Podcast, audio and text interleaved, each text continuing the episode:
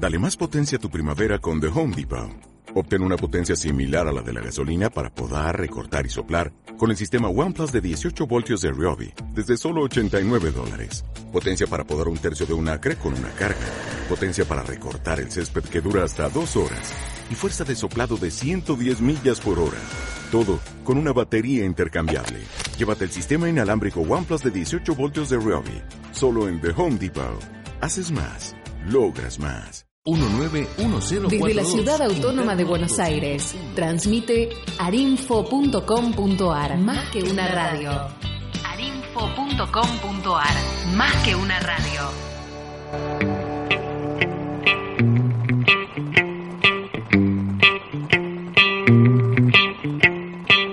Ya llega Llenos de Magia, un programa de y para los y las bancarias. Un aporte para romper este río de sal.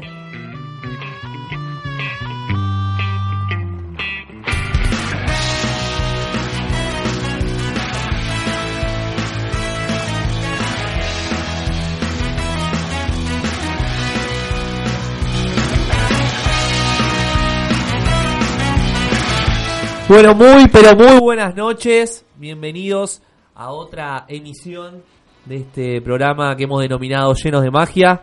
Le damos la bienvenida eh, y bueno, el placer de siempre encontrarnos. Hoy renovando plantel de vuelta, con algunas bajas y algunas altas, ¿no? Como siempre, le damos la bienvenida a mi compañera a mi izquierda. Dalma, querida, ¿cómo estás? Bien, todo bien, ¿cómo va? Bien. Este día de lluvia. Es verdad. Por acá piden algo para comer porque estamos tomando mates. No sé cómo tenemos mate, pero bueno. Pero apareció. Faltaría. Faltaría algún, algo para comer ahora que me doy cuenta. ¿El fin de semana bien, Dal? Bien, todo bien. Con algunas novedades de la mañana, del sábado. ¿Qué pasó? Nada. Ah, ¿qué pasó? Pregunté. ¿Qué sucedió el sábado? Bueno, vamos a estar hablando un poquito de eso. Una noticia que impactó a todos, a todas, Exacto. ¿no? Sí. Y bueno, en sí nada, nada relevante, está sana y salva, ninguna Sana desgracia. salva. Te No, curaron no. el mal de ojo, todo. Todo, perfectamente estoy. Bueno, y le damos la bienvenida a mi compañero de la derecha, Fernando Verón. ¿Cómo Hola, anda? chicos, ¿Cómo andan tanto tiempo? Unos días de licencia estuve ahí en Perú, Cusco, Machu Picchu, en el sur de Bolivia, en el norte de Bolivia. La verdad que dos semanas espectaculares, los escuché desde all- all- allá mientras estaba de licencia, esos pequeños días de licencia.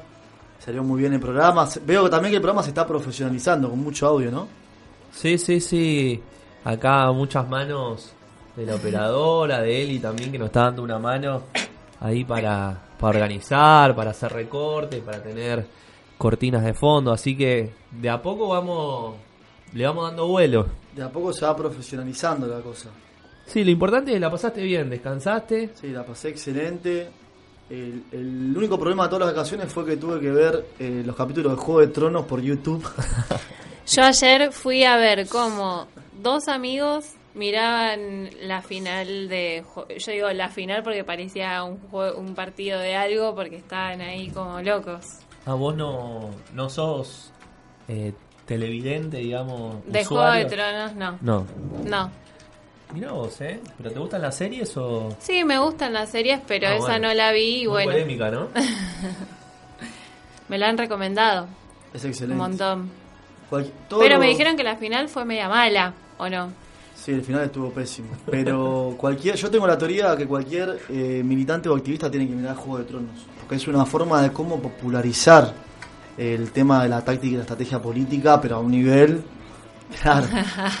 a un nivel de millones de personas, ¿no? Es fácil hacer un curso de formación sobre táctica y estrategia. Lo que no es fácil que es que eso interpela a millones de personas, como ha pasado con Juego de Tronos.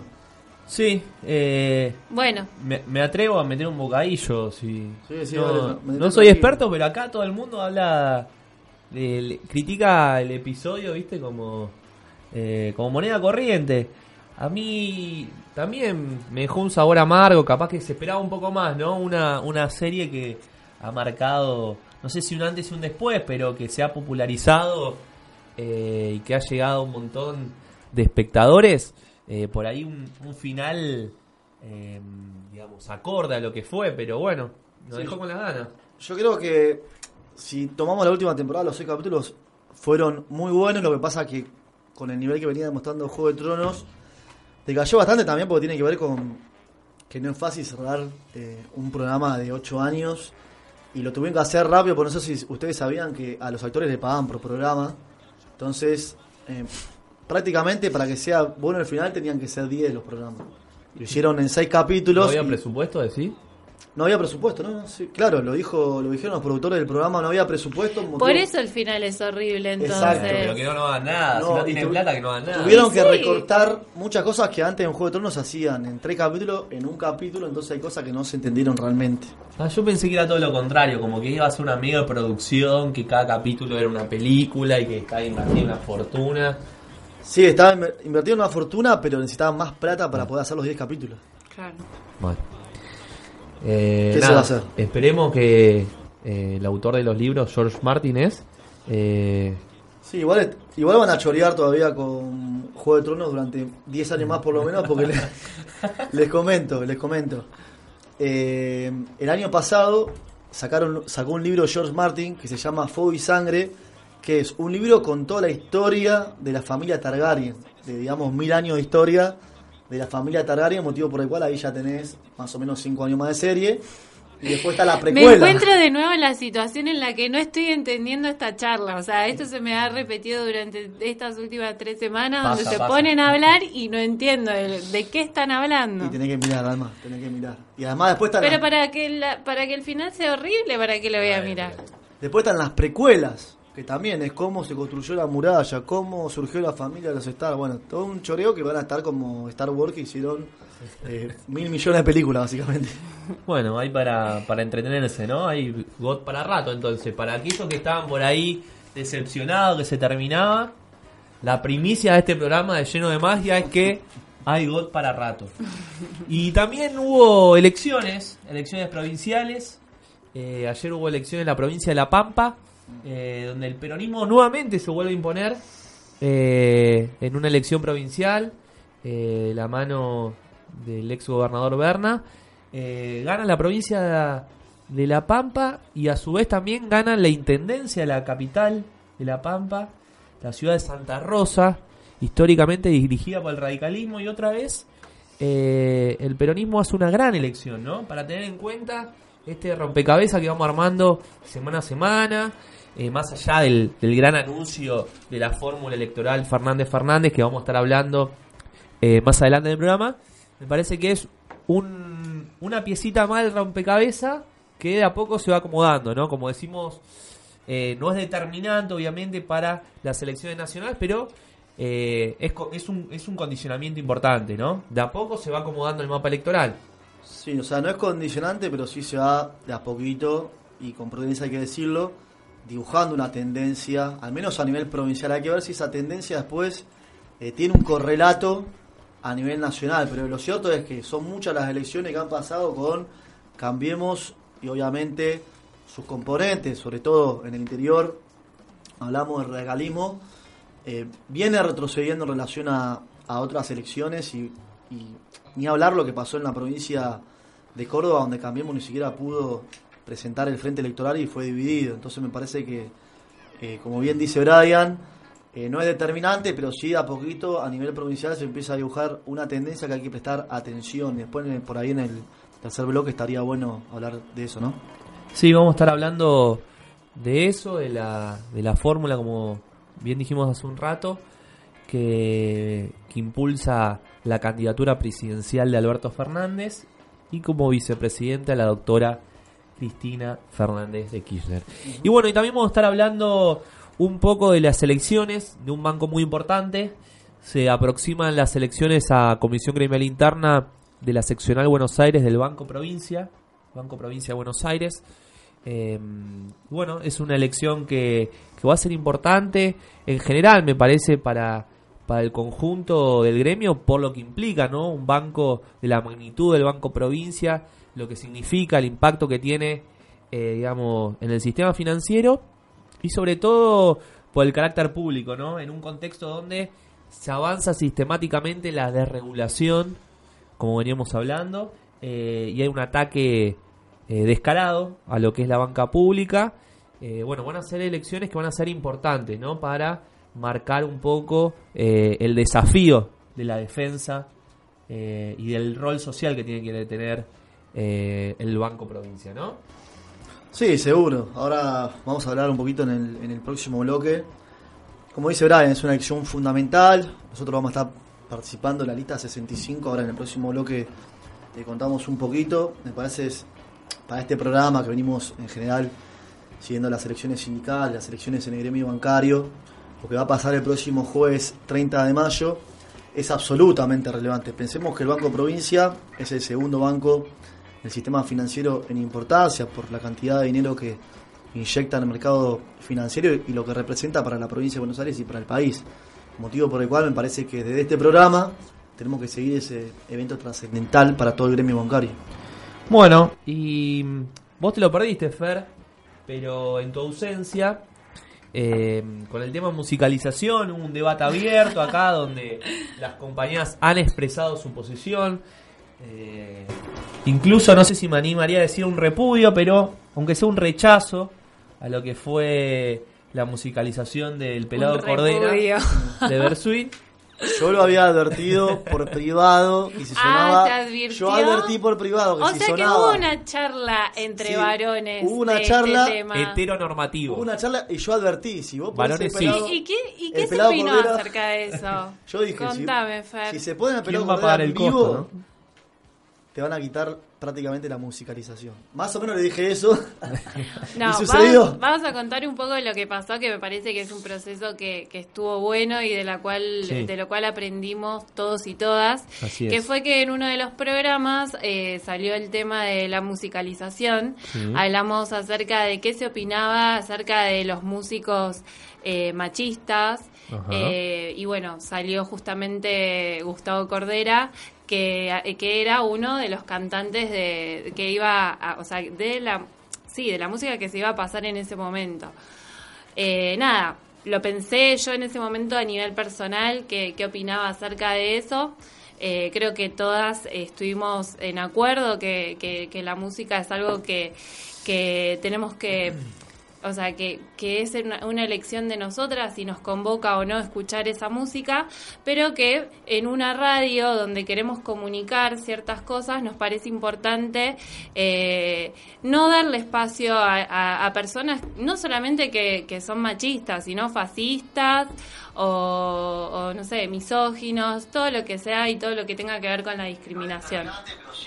Así que, bueno, nada, eh, por eso decidimos que vamos a cambiar la musicalización con ese concepto antes de, de elegir una canción y, y bueno, y llegamos al acuerdo entre varones y mujeres que a veces pasa, viste, que, que esos procesos cuestan. Sí. Eh, y bueno, ¿lo, lo entendimos o no? Sí, sí, sí, sí, sí. lo seguí el debate, lo seguí el debate que te estaban teniendo por redes sociales. Y creo que está bien, está bien el concepto de que obviamente hay que intentar no dar lugar a gente que transmite un mensaje, como vos decís, eh, misógeno y donde pone a la mujer en, en un lugar de simple objeto, ¿no? Totalmente. Sí, y también está bueno que, que podamos cuestionarnos en cuanto en cuanto este equipo que, que está transmitiendo algo, comunicamos, entonces, nada, por lo menos tener esa responsabilidad tener autocríticas y poder modificarlas para que todo mejore. Obvio. Bueno, eh, así es que con este anuncio vamos a estar escuchando mano a mano, ¿sí? En los temas. Así que vamos a ir una tanda, por acá el termo está perdiendo, estamos haciendo un enchastre bárbaro, así que nos vamos a una tanda, Mari, y ordenamos todo esto.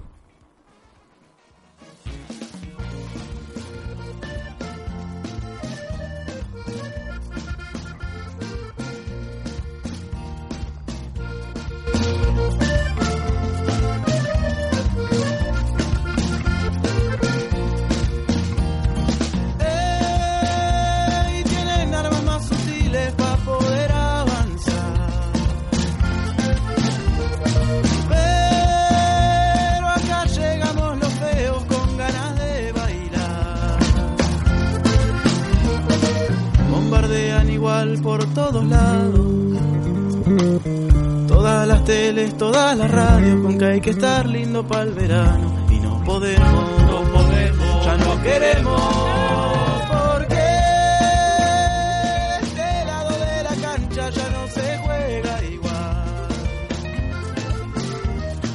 Y acá ya estamos los feos para contraatacar. Desde chiquitos nos han enseñado que esperanza viene de esperar, pero no sirve esperanciar sentados a que todos los malos tengan buena voluntad. Ataquen con carteles y nos bombardeen con propaganda, chicos inflados, chicas delgadas, cantantes que no dicen nada. Aparato cada vez más chico. Con tetas cada vez más grandes, para el que no entienda cómo es la cosa, por favor déjenos contarles que lo más lindo no es lo más parecido a lo impuesto, sino lo más cercano a lo nuestro, porque ellos son el resto, porque los feos que cantamos esta canción somos un montón.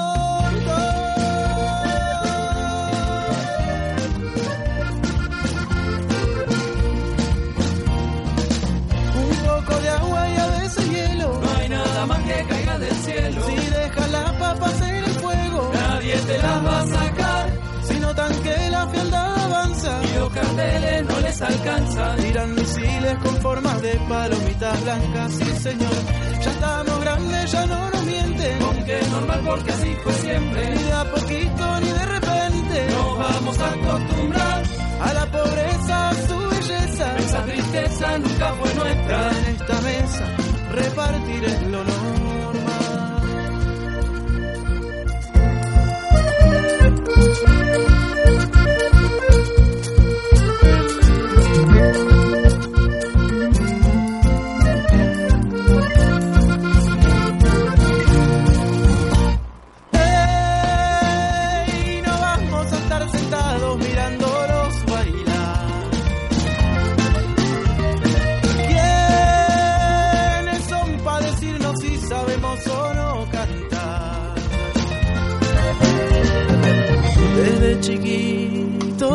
han enseñado, esperanza viene de esperar, pero no sirve esperanciar sentado a que todo lo malo tenga buena voluntad. Y aunque nos ataquen con carteles y nos bombardeen. Bueno, volvemos, ya está todo más ordenadito, más sequito acá la pérdida de mate. Eh, y bueno, la idea ahora es hablar este bloque como adelantamos recién sobre las elecciones en el Banco Provincia. Y bueno, vamos a estar haciéndole una entrevista, pero bueno, la idea es que participemos todos también al candidato a primer delegado general por la lista 65, por el Frente Banco Provincia Unido. Eh, acá mi compañero Fernando Verón. Eh, bueno, en principio ya lo adelantábamos sobre la importancia de, la selección del Banco Provincia, pero me, gustaría poder, eh, en principio, hacer hincapié en la situación actual del Banco Provincia, ¿no? Eh, digamos, cómo repercutió eh, la alianza, la alianza Cambiemos, la alianza gobernante, en lo que tiene que ver con, con la banca pública, con el Banco Provincia en particular, la gobernadora María Eugenia Vidal, cómo afectaron la dinámica de, la situación actual del Banco Provincia. Sí, yo creo que desde que asumió Cambiemos en la dirección del Banco Provincia, con el presidente Juan Curuchet a la cabeza, eh, la situación en el banco ha pasado a ser absolutamente crítica. Por esto, básicamente, por una avanzada fenomenal sobre el convenio colectivo, sobre la carrera bancaria, sobre las estructuras, con una patronal que descuenta los días de paro a todos los compañeros que hagan uso de esa medida de fuerza. Por todo eso es que nosotros eh, planteamos la necesidad de hacer una lista de unidad con la otra lista 20 de marzo que actualmente conduce eh, la CGI. Y básicamente eh, nuestra bandera es que si nosotros queremos frenar el avance sobre nuestros derechos, si nosotros queremos enterrar la nefasta ley 15.008, si nosotros queremos recuperar todos los derechos eh, que se perdieron estos años. Por ejemplo, hoy eh, las tasas de préstamos personales y de hipotecarios son muy altas para los empleados del banco cuando somos el, mejor pagador y cuando históricamente eh, la tasa no sobrepasaba más del 24-26% y estaban en 40-45%. Bueno, todo eso representa una avanzada fenomenal sobre los derechos de todos los trabajadores eh, del banco. Si nosotros queremos recuperar los derechos que, que perdimos y si nosotros incluso quisiéramos plantear una agenda de conquista de nuevos derechos, como en, en uno de los puntos del programa nosotros planteamos eh, la implementación de un protocolo para prevenir y erradicar la violencia laboral y de género. Si nosotros pretendemos todo eso, me parece que necesitamos pensar una alianza eh, con la bancaria, una unidad con el sindicato y con Palazzo, por lo que se viene hablando de este programa, ¿no? Porque hoy el sindicato tiene una política correcta de defensa de puestos de, derechos, de defensa de los puestos eh, de trabajo. Entonces, ante un sindicato con una política de esa envergadura, nosotros tenemos que plantear la unidad.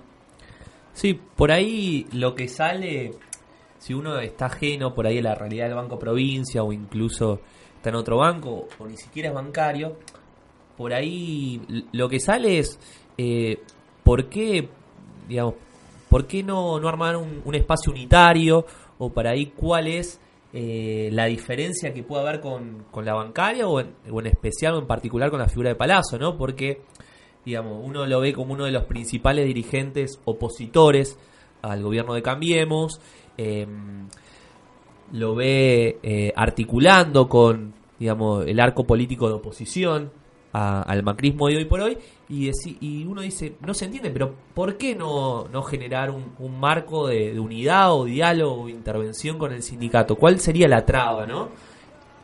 Sí, sobre todo cuando en otros bancos esa alianza o esa articulación, esa unidad ha dado resultados. Por ejemplo, en Banco Nación, eh, de público conocimiento, quisieron descontar los días. Ahora, una gremial que tiene una alianza muy firme con el sindicato evitó esos descuentos de los días. En el Banco Ciudad, a partir de que ganó una comisión gremial interna que tiene una alianza firme con bancaria, se logró reimplementar el convenio colectivo de trabajo 1875 que fue durante muchísimos años postergado y que no se aplicaba ni el, el escalafón administrativo del convenio colectivo ni los coeficientes por antigüedad. Hoy todo eso se logró restablecer. Recordemos que a principios de año en el Banco de Provincia hubo un conflicto eh, muy grande que tenía que ver con el despido de 47 compañeros y compañeras despedidas y despedidos de la proveeduría. Esa comisión gremial interna se planteó, de la proveeduría estamos hablando, se planteó trazar un plan de acción de tres, de tres o cuatro meses con el sindicato hasta que todos los compañeros sean reincorporados. Bueno, ¿cómo termina la película?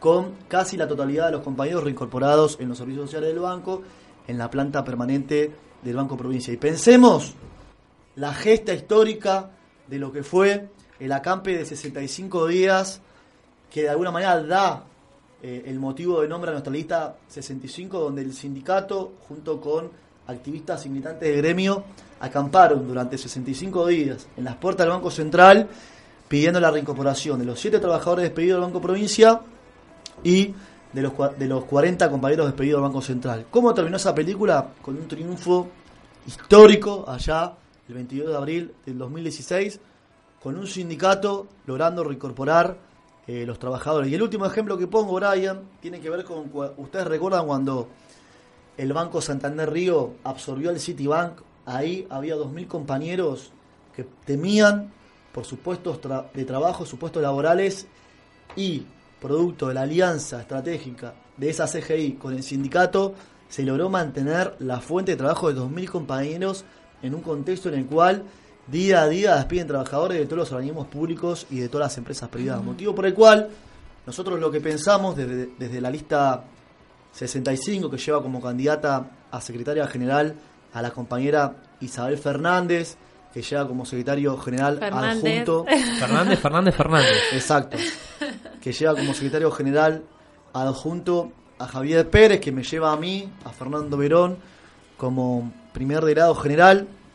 Lo que nosotros creemos es que lo que está pasando con la actual experiencia de la 20 de marzo es que los compañeros están eh, priorizando el interés o el interés de un grupo de, pres- de preservar su pequeña quinta de poder por sobre el interés del conjunto de los trabajadores y trabajadoras del Banco Provincia. Yo pregunto, ¿no? Eh, de vuelta, ¿hay un ensañamiento particular con el Banco Provincia? Porque uno entiende que este gobierno ha avanzado eh, con los derechos de los trabajadores en, en términos generales, ¿no? Sí. A- a, digamos, no, no el caso puntual por ahí de, de despidos, de suspensiones, como pasa en, en la mayoría de los otros gremios, pero en términos de derechos laborales, eh, este gobierno ha avanzado. ¿Y por qué? Digo, hay un ensañamiento con el particular con el Banco Provincia. ¿Por qué el tema de la caja de jubilaciones? ¿Por qué el tema del descuento de los días de paro únicamente al Banco Provincia? Em, eso, si, si podés, si, si pensás que hay algo particular o, o se te ocurre o tenés algo pensado, ¿por qué eh, específicamente el ataque tan grotesco eh, y tan evidente particularmente sobre los derechos de los compañeros y las compañías del Banco Provincia? Bueno, yo creo que se combinan varios elementos, ¿no? En primer lugar, el hecho de que en la sección de Buenos Aires del banco tengamos a una CGI que se plantea como opositora al sindicato, muestra debilidad frente a la gobernación, frente al directorio, al presidente del banco Curuchet. Después, hay una política de vida que se ha reproducido en todos los organismos públicos de descontar compulsivamente los días de paro y también hay un elemento que es insoslayable que es que la gerencia general del banco, a diferencia de lo que pasa en el Banco Nación y en el Banco Ciudad, que son otros bancos dirigidos por, por Cambiemos, nuestra gerencia general eh, ha sido absolutamente obsecuente con el directorio del banco y con la política de Vidal de eh, descontar los días de paro. Yo creo que hay una política deliberada del gobierno provincial de descapitalizar y poner en jaque las finanzas eh, del Banco Provincia. Por ejemplo, con la 15.008, el gobierno provincial y su proyecto de ley que se terminó aprobando, con la ley 15.008 de reforma previsional, lo que hizo ahí Cambiemos es atar el superávit, es decir, las utilidades del Banco Provincia al déficit de la caja de jubilaciones. Primer mecanismo de desfinanciamiento. Segundo mecanismo de financiamiento, tomar en el mercado de capitales, en el mercado financiero, deuda en dólares. En dólares. Tercer mecanismo de financiamiento, eh, poner durante todos los miércoles de casi todos los meses del año un descuento del Banco Provincia donde el banco se hace cargo del 50% en compras de eh, 3 mil pesos. El año pasado era de 1.500, 50% de inflación mediante, ahora el banco se hace cargo de hasta el 50% de las compras mensuales de los clientes del banco eh, de 3 mil pesos. Y el último mecanismo de, de financiamiento tiene que ver con esta medida que ha lanzado Vidal hace pocos días de que el banco se haga cargo una vez que eh, los créditos UVA sobrepasa el 30% del salario, el banco se hace cargo. O sea, esto no es casualidad, es una política deliberada de Vidal de descapital- descapitalizar a la segunda institución del país y poner en jaque las finanzas del banco. ¿Por qué? ¿Para qué? Porque el tema es, no es solamente una cuestión programática del gobierno, ni, ni siquiera una cuestión ideológica. Tiene que ver con, con una política de que el Banco Provincia ceda mercado o, o espacio del mercado financiero a el resto de los bancos privados. Privados. Recor- recordemos, recordemos que históricamente, eh, lo dijo Lucas Diach en 2016, hasta cuándo el Banco Provincia va a ocupar semejante eh, porcentaje del mercado financiero en Argentina.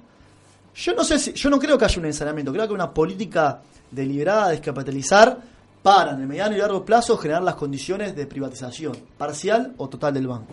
Y por eso, ante semejante escenario, es que nosotros necesitamos un espacio de unidad que tenga una alianza estratégica con el sindicato, porque el sindicato es quien, con esta política acertadísima que viene teniendo en los últimos años, nos puede dar la fuerza que necesitamos para frenar el avance y eh, recuperar derechos. Una última cosita que cuento.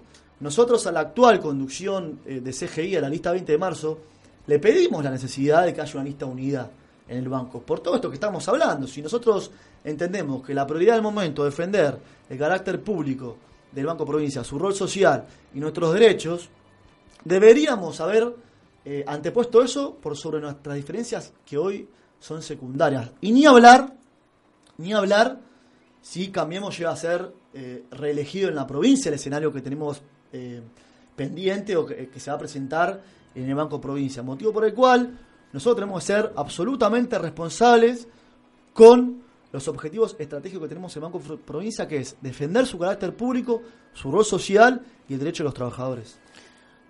Sí, eh, qué bueno escucharte, Fer, porque, bueno, justamente eh, el momento histórico en el que estamos viviendo tiene un fuerte vínculo con lo que vos estás comentando de lo que pasa en el Banco Provincia, ¿no? Como esta, esta necesidad de unidad ante todo y una unidad directa también con, con nuestro sindicato porque es quien eh, tiene en este momento la capacidad de realmente garantizar eh, tanto el rol social, como ustedes bien lo están mencionando, que me parece que el- la identidad de, de alguna compañera o compañero que trabaja en el Banco Provincia debería ser el triple, porque está en un sector del Estado donde se pone en juego no solo su trabajo, sino también todo un un proyecto económico se pone en juego ahí donde corre riesgo, digamos, eh, no solamente de esos puestos de trabajo, sino también toda una economía que,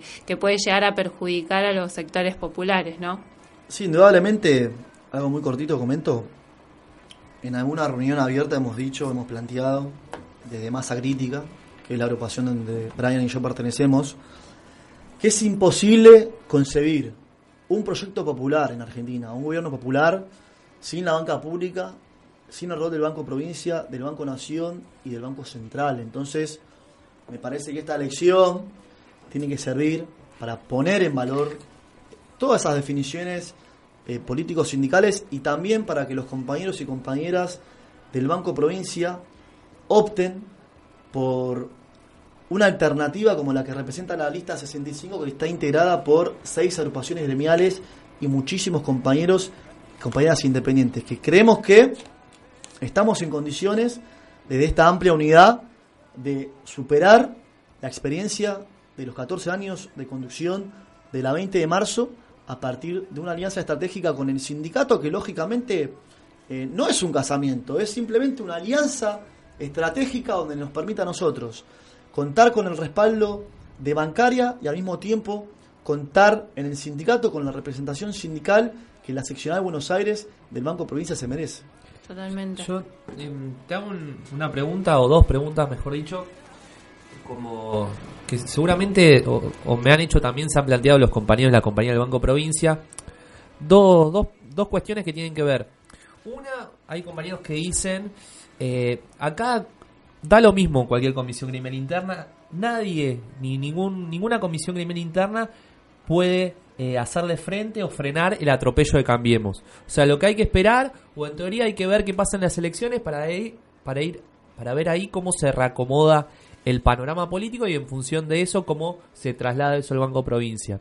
Eso como un punto. Y el segundo punto por ahí, eh, compañeros y compañeras que dicen, eh, pero Palazzo, no, no sé, no estoy convencida de Palazzo, eh, o no habló, en en los medios de comunicación no habla de, del Banco Provincia, eh, o por ahí están enojados porque eh, entienden que Palazzo no hizo la suficiente fuerza para la devolución de los días de paro. ¿Qué, le, qué o qué le decía a esos compañeros que por ahí eh, no, no sienten en, en Palazzo una persona a la cual eh, establecer este vínculo que estabas mencionando antes? Sí, está buena la pregunta y es cierto que sale mucho en algunas conversaciones con, compañeros, sobre todo la primera pregunta que hiciste.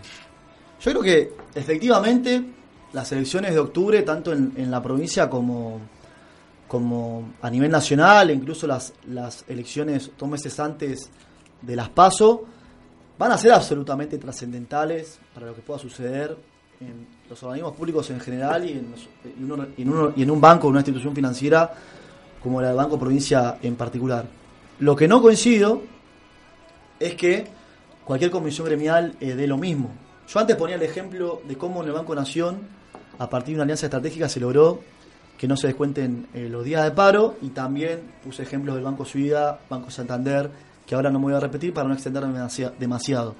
Pero me parece que hay otros caminos posibles, más allá del derrotero al cual nos ha llevado la experiencia de la 20 de marzo, que nosotros decimos, no es que los 14 años de, de la conducción de la 20 de marzo no sirvieron para nada, simplemente lo que estamos evaluando que una vez que ellos han rechazado la unidad, se evidencia un límite muy grande y un techo en la posibilidad de ellos de responder por sí mismos a todas las demandas que hoy tienen los compañeros y de poder por sí mismos recuperar los derechos que se han perdido. Entendemos que efectivamente uno de los déficits de la actual conducción es que cuenta con un núcleo duro de aproximadamente 25 o 30 compañeros y el resto de los 30 compañeros de la lista en general, por hablar de los años anteriores, prestan el nombre, no están dispuestos a llevar eh, acciones de organizar compañeros en sus lugares de trabajo.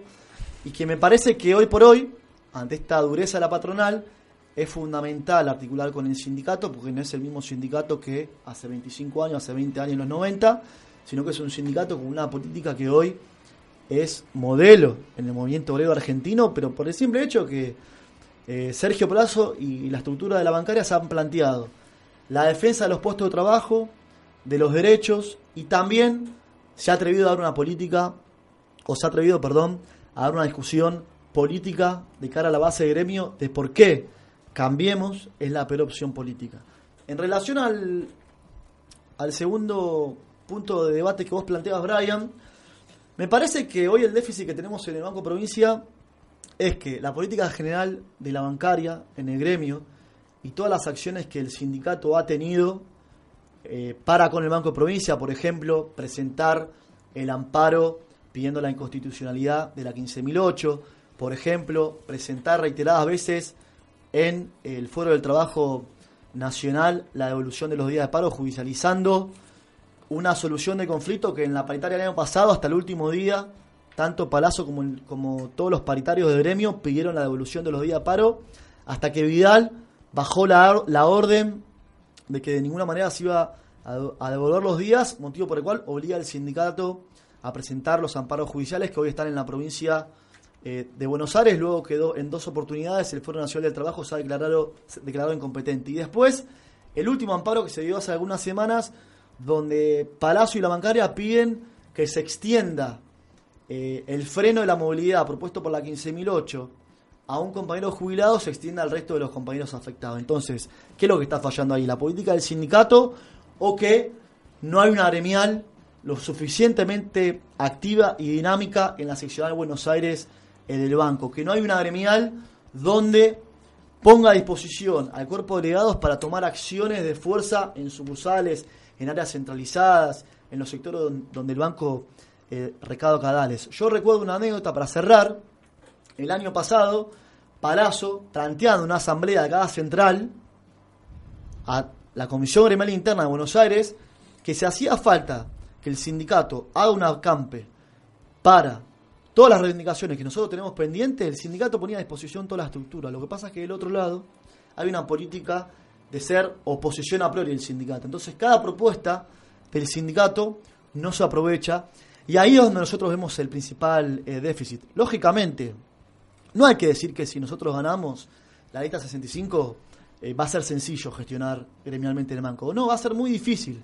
Pero evidentemente nosotros no tenemos ningún tipo de duda que el camino que proponemos seguramente ofrezca mucho más respuesta a los compañeros y compañeras de la seccional. Bueno, me gustaría... Yo creo que lo votaría, los votaría, ¿eh? Sí, Gracias, yo los voto. Me gustaría que hagas un poco hincapié. eh, muchos compañeros, compañeras quieren saber, bueno, cuáles son las propuestas, cuál es el, el programa o, o cuáles son el- por ahí los puntos más importantes en los cuales hacer hincapié, ¿no? Eh, por ahí también ir por la propositiva y comentar cuáles son los proyectos, iniciativas y sobre todo acá hacemos mucho hincapié en lo que tiene que ver con las temáticas de género, ¿no? Eh, si hay algo pensado en función, algo ya comentaste, ya adelantaste, pero eh, me parece que en esta cuarta ola eh, el feminismo también tiene que tener un protagonismo en los programas a nivel sindicato, a nivel gremial. Entonces, bueno, si nos podés comentar un poco las propuestas, las iniciativas y en particular también sobre la temática de género. Sí, mirá, nosotros tenemos un programa que es el programa por el que luchamos de la lista 65, Banco Provincia Unido, de 12 puntos. Yo voy a mencionar simplemente los más importantes. Cualquier cosa, cualquier compañero que quiera profundizar sobre la temática puede visitarnos en las redes sociales Banco Provincia Unido. Estamos como lista 65, guion Banco Provincia Unido, en Facebook, en Twitter, en Instagram. Tenemos un programa de 12 puntos, dentro de los cuales, más allá de la orientación que venimos discutiendo en relación a qué vínculo tener con la bancaria, destaca. Defensa del carácter, del carácter del banco público y su rol social, rechazo absoluto a la reforma previsional contemplada en la ley eh, 15.008, implementación total del convenio colectivo de trabajo mejorado para el Banco Provincia, reimplementación del escalafón técnico profesional que hace muchísimos años no se viene aplicando en el Banco Provincia, devolución de los días de paro en la medida que tenemos un punto que donde contemplamos la libertad y la democracia sindical y que entendemos que el avanzado sobre eh, el descuento de los días de paro atenta contra la libertad y la democracia eh, sindical.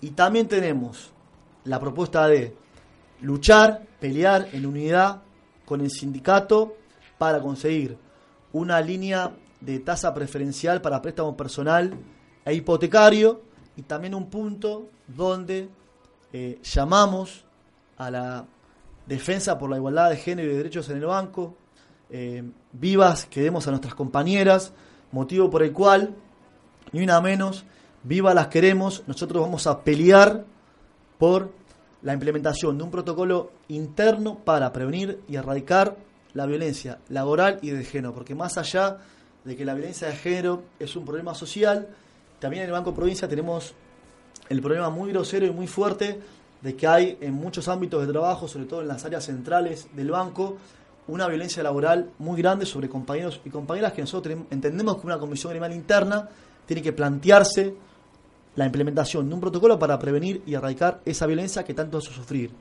a compañeros y a compañeras. Lógicamente que las compañeras siempre son las más afectadas por el tipo de sociedad en la que vivimos, donde lamentablemente hay muchísimo machismo y, mu y muchísima misoginia. Por último. Sí, a los compañeros también, porque hay muchos compañeros gays eh, que Claro. también son discriminados eh, dentro de- del banco, ¿no? Sí, sí, claro. Por último, nosotros creemos que mm, estamos en condiciones con este armado de lista 65 que entendemos que es impecable. El compañero Brian está en la mesa ejecutiva de- del espacio, va como candidato a secretario de finanzas y tenemos otros compañeros eh, y compañeras con muchísimas referencias a su lugar de trabajo y entendemos que con este planteo programático, con la orientación de tener una alianza estratégica con el sindicato y eh, esta lista compuesta por seis agrupaciones gremiales y compañeros independientes, estamos en condiciones de que este programa no sea un sueño lejano de la realidad, sino de que sea un programa corriente toda nuestra actividad sindical los próximos dos años si ganamos las elecciones. Por motivo por el cual convocamos a todos los compañeros y compañeras del Banco Provincia de Buenos Aires a apoyar esta lista de unidad, la lista 65 que lleva como candidata a secretaria general a Isabel Fernández, a Javier Pérez como candidato a secretario general adjunto y a quien les habla, Fernando Verón, como candidato a primer delegado general. Bueno, está claro. Está claro. Clarísimo. Eh, simplemente un cierre, recordar la fecha de votación, eh, hay que llevar algo en particular, cómo votan los compañeros y cerrar como te parezca eh, el mensaje que quieras transmitir, o si hay algo que no te hayamos preguntado, por ahí querés eh, acoplar. Sí, las elecciones son el próximo jueves 30 de mayo. Lamentablemente, eh, para nosotros perdemos un día de, de elección porque el 29 la CGT convocó un paro, entonces perdemos un día de, campaña. Es importante que haya un paro porque desde el sindicato y desde el gremio se venía pidiendo hace mucho tiempo, a buena hora, ese paro, pero bueno, nos quita un día de campaña electoral, motivo por el cual la elección es el jueves 30 de mayo, se vota eh, con DNI, votan afiliados y no afiliados eh, a la bancaria y todos los compañeros que entraron al banco antes de enero de este año, incluso los contratados eh, también pueden votar. Yo cierro con un llamado al compañero a que se puede estar mejor en Banco Provincia, se puede tener una representación sindical que esté mucho más involucrada que la actual en los problemas cotidianos de los compañeros, una comisión gremial interna que logre dar vuelta a un montón de derechos que hemos perdido, por ejemplo, en cada central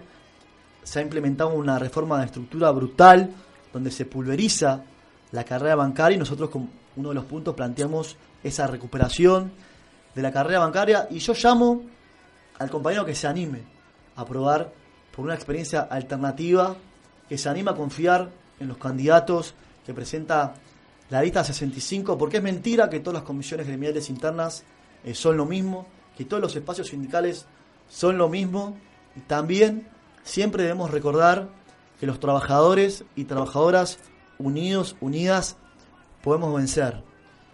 Ningún Dios dijo, ningún Dios escribió que no podíamos hacerlo. Bueno, clarísimo. Eh, si les parece, vamos a una tanda y Vamos a seguimos con más llenos de magia.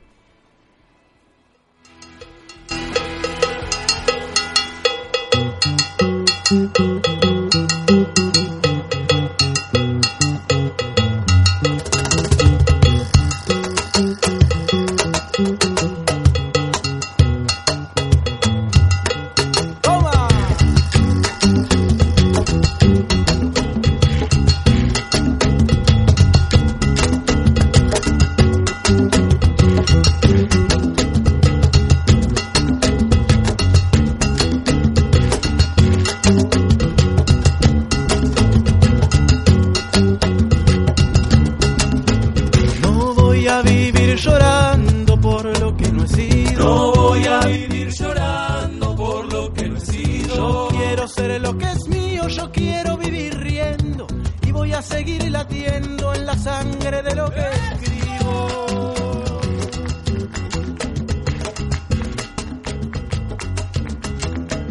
Yo ya no quiero vivir como nos vienen diciendo. Yo ya no voy a vivir como nos vienen diciendo. Pues según lo que yo entiendo no quieren vernos reír, me den o no elegir y voy a reír para seguir siendo. Tendrán que vernos cantando, inflando de luz el pecho, viviendo por una idea por la que vale la pena entregar la vida entera en este canto indetenible. Tendrán que vernos pintados de un azul imposible.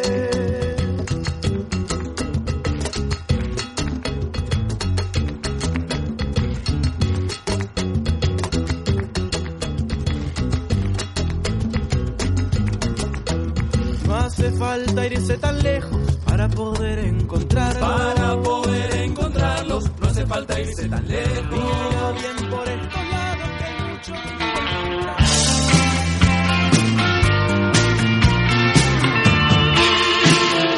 Análisis de coyuntura, política, economía, sindical. Porque para transformar la realidad debemos comprenderla.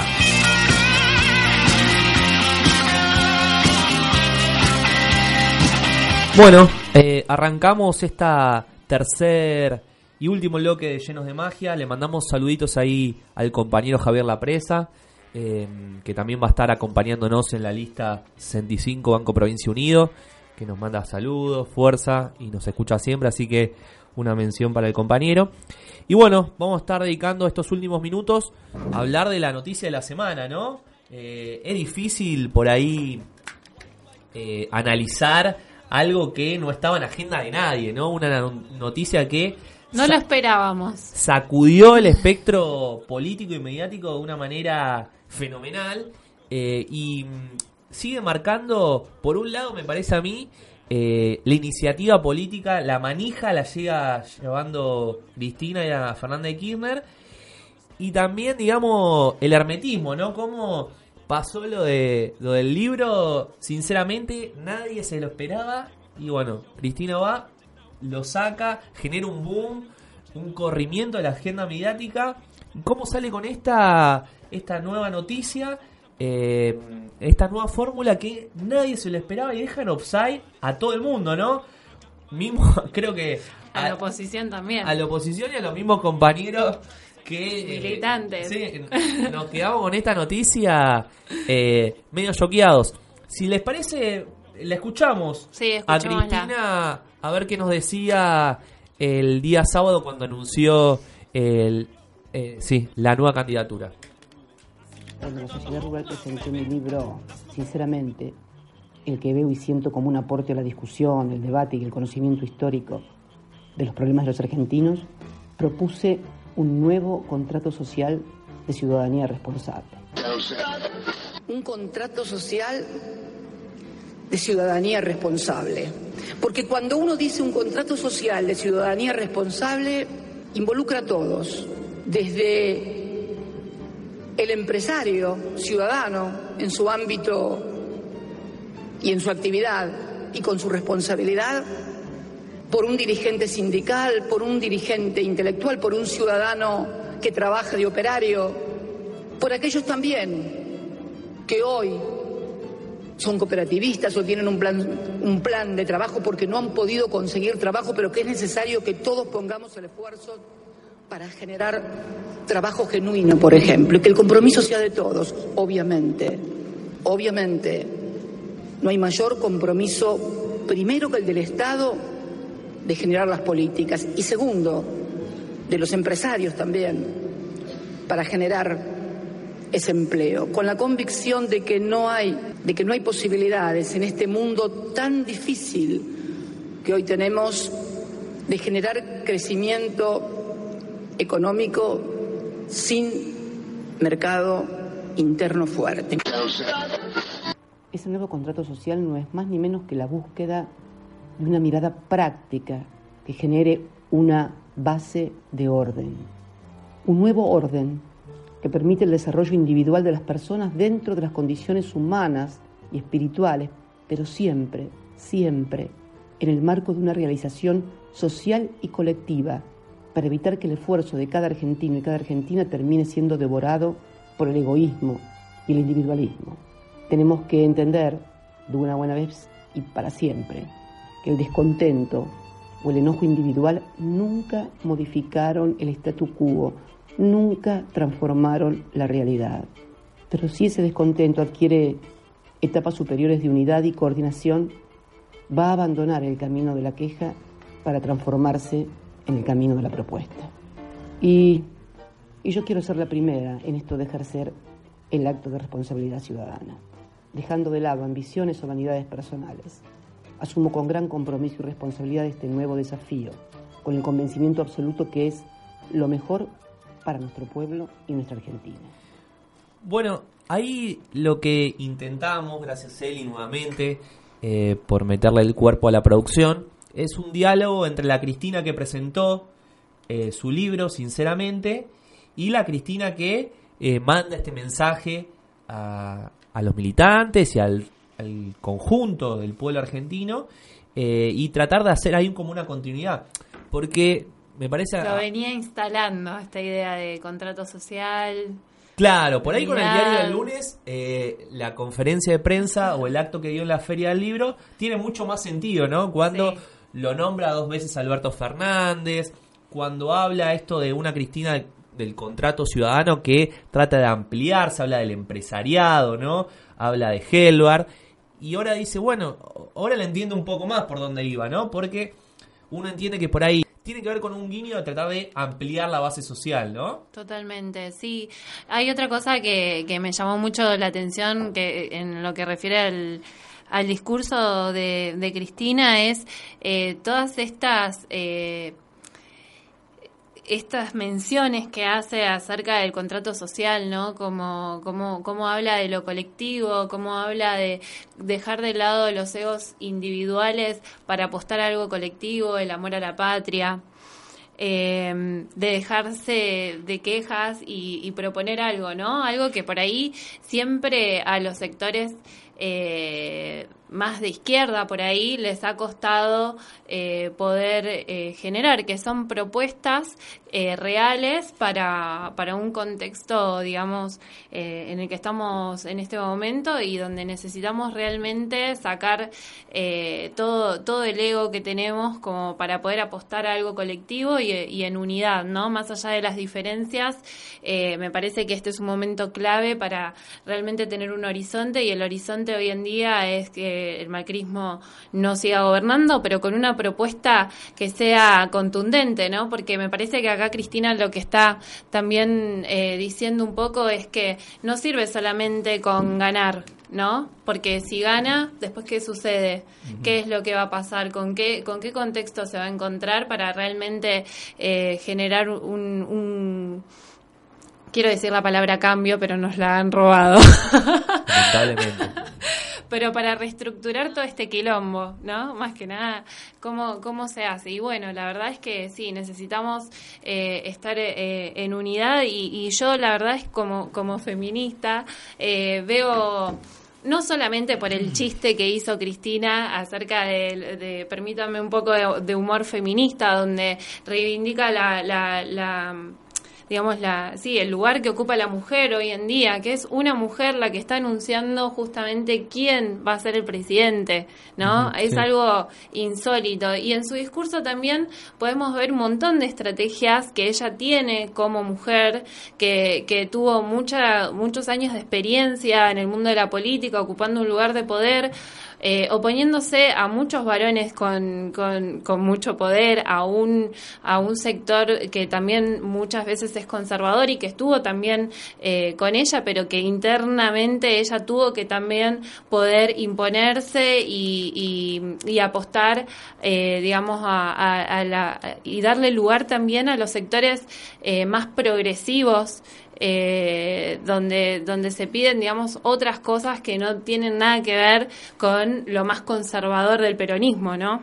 Sí, por ahí, bueno, lamentablemente nos estamos quedando sin tiempo, ¿no? Para escuchar el resto de los audios, los recortes, pero por ahí preguntarte o, charlar en, en, estos últimos minutitos, eh, hablaste de feminismo y eh, se subió en varias redes sociales el famoso Twitter eh, de Alberto Fernández apoyando lo que tiene que ver con la campaña por el aborto eh, seguro, legal y gratuito. Es importante que el presidente o el futuro candidato a presidente Alberto Fernández tenga una posición clara respecto a la legalización del aborto?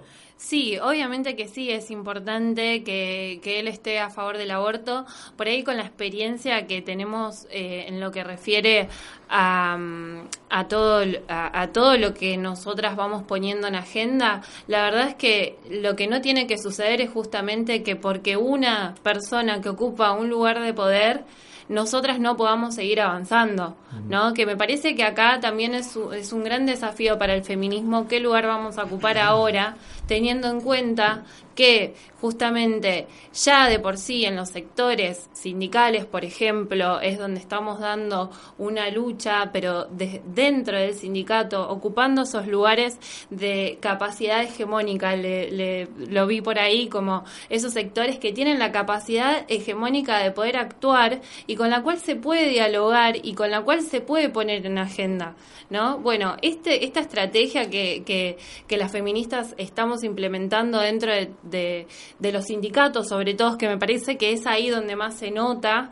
eh, es la estrategia que vamos a tener de ahora en más en todos los sectores, teniendo en cuenta de que seguramente en esta unidad vamos a encontrarnos con sectores mucho más duros, muchos más conservadores y muchos más machistas, pero la verdad que no me da miedo. A mí me da miedo que siga ganando el macrismo y que el modelo de país es, eh, se vaya para atrás. Muy bueno, Gal. Muy bueno, me gustó mucho la intervención. Nos quedamos sin tiempo, lamentablemente, como nos pasa habitualmente, me parece que vamos a tener que hacer un programa de dos horas, ¿eh? eh sí. Así que nos vamos despidiendo. Lo cortaban acá, cualquier sí, cosa, la seguimos esto, el programa que viene, ¿no? Esto continúa. Sí, esto sí. Continúa. Hay novedades toda la semana, vamos a tener novedades electorales para rato. Así que nos despedimos. Lindo programa, hemos hecho acá en Llenos de Magia. Nos vemos el próximo lunes a las 21 horas eh, por Radio Arinfo. Saludo. Chau, chau. Sí, dale. Chau, chau. Nos vemos. Desde la Ciudad Autónoma de Buenos Aires, transmite arinfo.com.ar. Más que una radio. arinfo.com.ar